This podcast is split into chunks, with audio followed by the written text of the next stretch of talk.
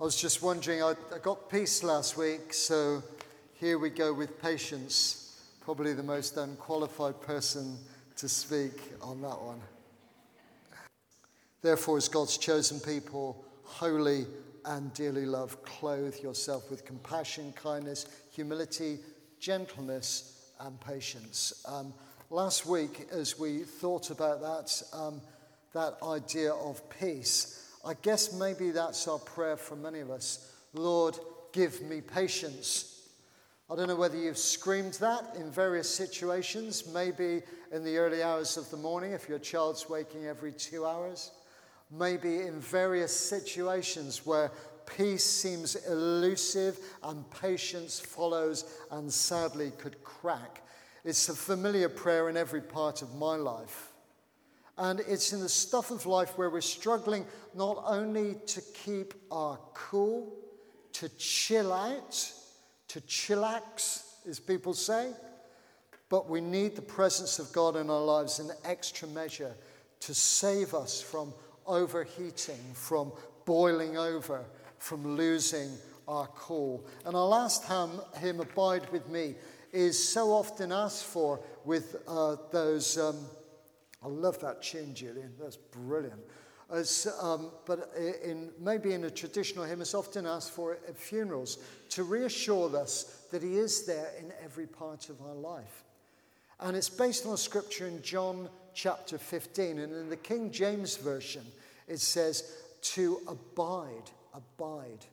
That idea to abide, to act or accept and in accordance with. Every branch of me, it says, that does not bear fruit, he takes away.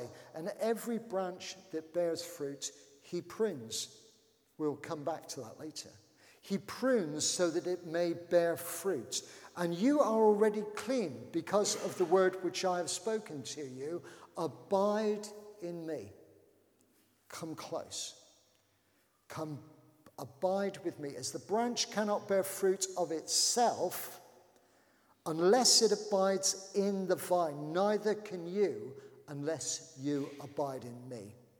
I am the vine. You are the branches. He who abides in me and I in him bears much fruit, for without me you can do nothing. I think that certainly speaks for my patience.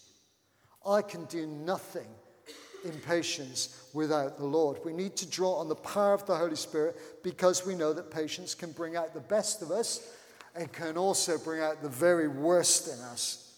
Lord, give me patience. I would like you to imagine that it is a very hot day. You are driving a car.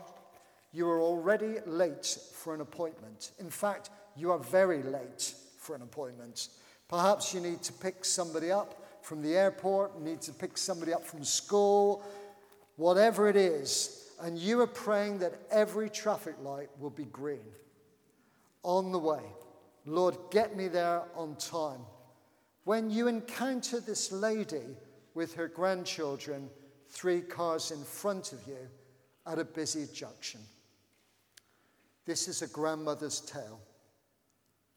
The other day, I went to a local Christian bookstore and I bought Sound Your Horn If You Love Jesus bumper sticker.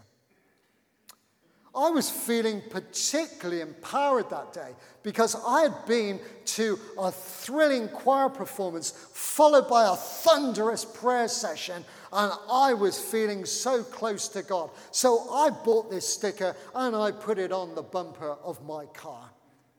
I was stopped at a red light at a busy junction. And I was just lost in thought about the Lord. I was praying and giving thanks. And I didn't notice that the light had changed from red to green.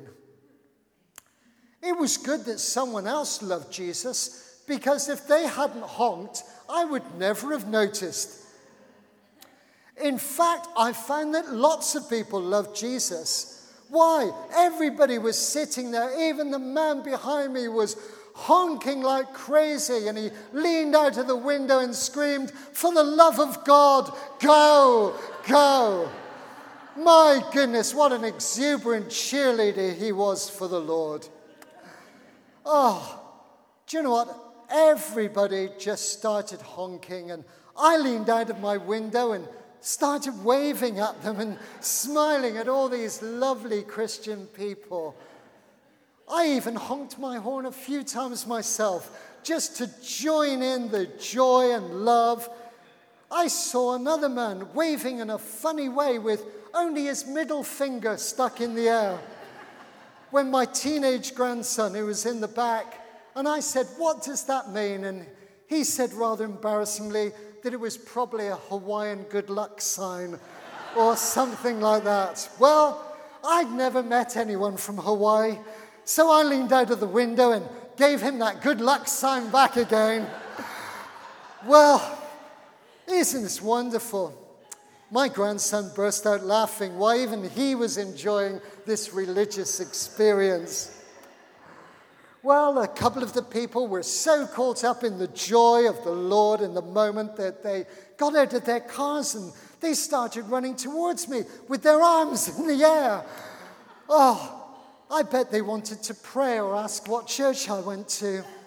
Well, this was when that I noticed the light had changed to green.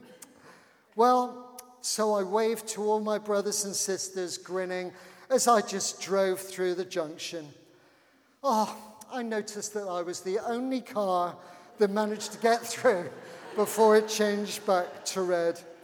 I was quite sad to leave them all behind with all the love that we had shared, so I just slowed the car down. I leaned out of the window and I gave them all the Hawaiian good luck sign again. Oh, praise the Lord, what wonderful people I'd shared my day with.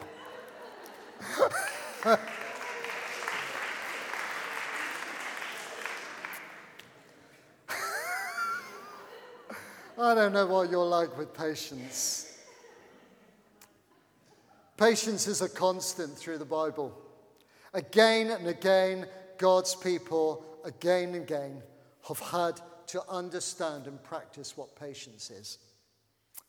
Moses in the desert, waiting for 40 years. 40 years waiting on the Lord. You know, most of us struggle with 40 minutes. For if a train or a bus is late, wait more than that and we're demanding for compensation. There's a lot we can learn in Scripture about patience. The prophets, take Isaiah and Jeremiah. The ebb and flow, Lord, do it now, do it now. And they waited. The psalmist, when, God, when will you do this? Job not happy, tested, but having to learn through the devastation of his life and what happened to him. Hence, we get the patience of Job. Elizabeth wanting a child, having to wait till late in life. Jesus patient to the end with his disciples. In the Garden of Gethsemane, the crunch time. Couldn't you wait with me? Couldn't you just wait with me for one brief hour? Yet did he come back and did he lambast them for that? No. God's patience with us. The patience in the early church, in that a whole church would turn to God, and then sadly they would make up all their own rules and regulations and slowly drift away from the core sense of what it was and reinvented what it was. Patience is perhaps one of the greatest fruits to exercise, but because it is so evident, but it is so frail in our human nature. That's where we need God again and again. Patience in the power of the Holy Spirit to be more like Jesus, who just didn't get to it, but would stick and bear with us and with them through all sorts of things. When you read the Scripture about Jesus with his disciples, for me it reflects so much of our walk with God, of him saying again and again to us, "Do you know what? I'm so patient with you, Clive, but when are you going to get it? When are you going to get this right? When are you going to actually connect with this patience and grace stuff?" It was that deep, eternal sigh, that pause that says, patience. And knowing in our own lives that we will let people down because of our lack of patience in our own discipling, in our lack of love. And Paul knows this as he wrote this scripture this morning, because he knows people will be frustrated with us and distracted. Yet we are called as God's people. We are called as holy and dearly loved. We are called to clothe ourselves with compassion, kindness, humility, gentleness, and patience. And perhaps that starts not only with each other, but with us, with our relationship with God. Because when I think about patience, I think of myself as being patient with one another, being patient and bearing with people. But how about my relationship with God, where we are urged to keep on asking, seeking, keeping on knocking, to have patience? I've said a prayer, Lord, and you haven't answered it to my satisfaction. Lord, I've asked this prayer and you haven't answered it in the last half an hour in the way I expected it. In fact, I prayed this twice, Lord, and you haven't answered this. I've had to learn, like you, again and again and again, that patience works two ways in a relationship. In our relationship with Jesus, it works two ways. And we often put in our prayer and we expect an answer, a bit like a vending machine. We put it in and we expect it to just drop into the tray of life. Yet often in my experience, the answer to my prayer isn't what I asked for. And it's answered in a totally different way. If you look at your journals, if you journal anybody, look back and think of the way in which the Lord has answered prayer in an amazing different way, certainly not in the way I ever expected it to be. Consider God's patience with us. Yeah, I can hear you. I hear you asking. I know what you're asking of me. I am here. I am always here. I will never leave you or forsake you. But I am here. But the answer that you are asking for is not for now. And that takes patience. I don't need to tell people here of that patience of waiting. My goodness, is he a patient God with me? The times when I failed to listen and wait on him. The times when I expect instant results. The time I come up with a solution that doesn't reflect his grace and love. The times that I bite back rather than waiting and reflect on grace. The times when I rush in rather than wait for wisdom. The easy route, or so many of us, is often filled with impatience. And indeed, isn't that what our culture says to us? No wonder we get impatient. Our impatience says, I remember that credit card advert. There was a take the waiting out of wanting. It was a great advert, wasn't it? We were all encouraged to go out and just dap the card and get it there and then. Do it now. Take it now. Why wait? You deserve it. You can pay for it later. And that reflects the whole of society to the spiritual dynamic. For waiting isn't encouraging. Wait, said Jesus, wait until the Holy Spirit comes upon you. Wait. Have patience, it will come. Wait. I will send another, the Comforter. Wait. The Bible is riven through with wait, wait, and patience. The old idea of patience as a virtue, I'm sure maybe many of us said that to us. Patience is a virtue. My goodness, is it a virtue that I need? Time and time again. Yet often in today's culture, patience is seen in some circles as weakness. Certainly often in leadership. Do it now. Drive it forward. Get it done. Go for it. Yet let's not underestimate the power of God when he does and can act immediately. But be ready to exercise patience when the time is right to listen to God. To give holy space, to allow space for us to grow. I don't know about you, I've grown so many times in my patience. My character grows because I've had to wait. I've had to see it from the other person's point of view. I've had to still my soul. I have had to abide, as it says. Mandy will tell you quite frankly, and Mandy will go to the information desk and you can stay there till about 6 o'clock, where she'll tell you about my instances of impatience. But I remember when this dog collar thing came along, and God was very fortunate. I mean, you know, other than going up a mountain and bringing down, he couldn't have left me in any doubt. But I was impatient. And I was due to go for a thing. It was called a Bishop's Advisory Panel. And we were due for the date was in July. Mandy, who has the wisdom, as all women do in life, as we know that husbands and partners, we know that our partners has this great amount of wisdom. And I said, I think I need to bring it forward. I think I need to go for May. I'm going to find out if there's a cancellation. Mandy said, no, be patient. That's the date you've got in July. But if we do it in May, that'll give us time to put in my notice. I can put in my resignation in the police. I can do all of this. We can think about the house. We can get it. No, said Mandy, don't change it. Did I change the date? Yes, I did. And you know what? From the moment I got on that train, I didn't feel one sense of peace in that Bishop's Advisory Panel, right the way through, even right to the end. Praise God, there's some good bishops who have wisdom. That's great. You see, I had to learn a lesson, a huge lesson about patience, about waiting on God and listening.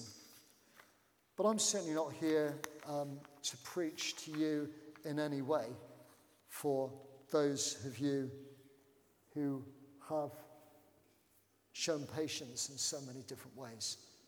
But sometimes the Lord gives us the time to do that.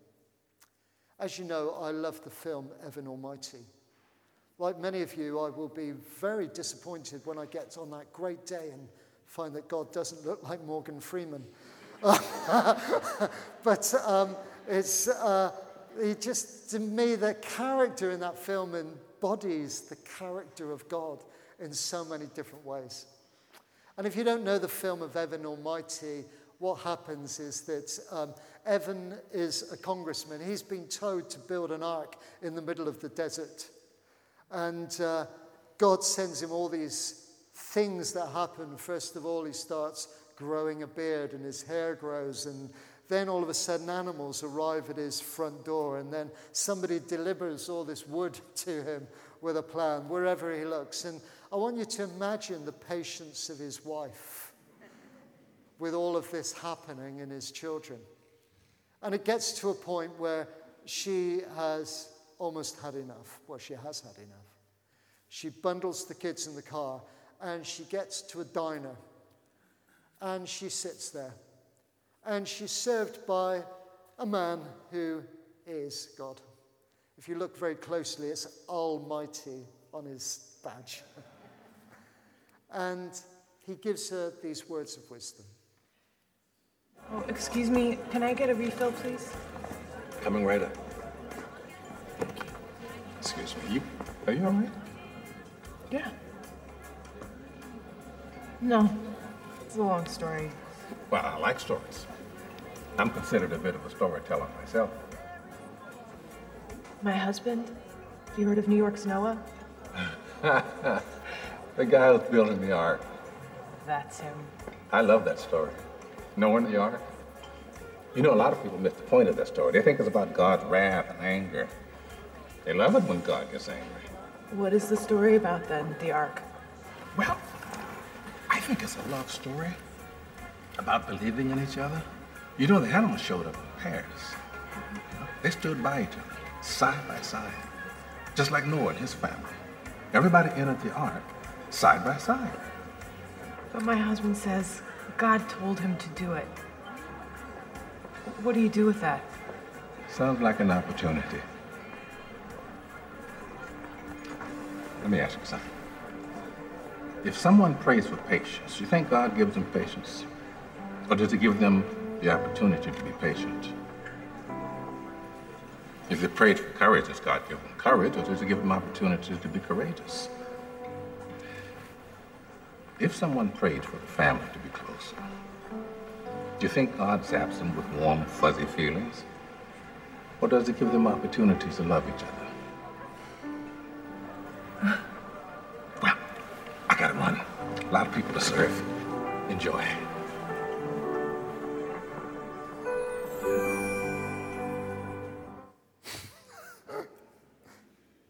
What's the story about? It's believing in one another. It sounds like an opportunity. If someone gives you patience, does he give them patience or opportunities to be patient? Does he give them opportunities? If we don't respond in his gifting and power, how will we know if we're not grafted into the vine? I'm not going to stand here and I can't preach because I know that many of you have borne with things for a very long time. Maybe that's an illness. Maybe that's with a situation, maybe a family situation. That might be something in your own relationship. It might be something that you have asked for patience and abundance, and you are there at that moment in time. All I'm going to say this morning is, into that space, we ask the Holy Spirit to come. And that's what we're going to do today. In our patience and in this week, we're going to ask the Holy Spirit to come into that place, to speak to us, to be with us, and to abide with us, and us with God. I think that is so important. And the psalmist in Psalm 40 said, I waited patiently for the Lord. He turned to me and he heard my cry. He lifted me out of the slimy pit. He lifted me out of the mud and the mire. He set my feet on a rock, on a firm place. And he gave me a firm place to stand. Didn't say he took away the situation. It just said he gave us a firm place in which to stand and wait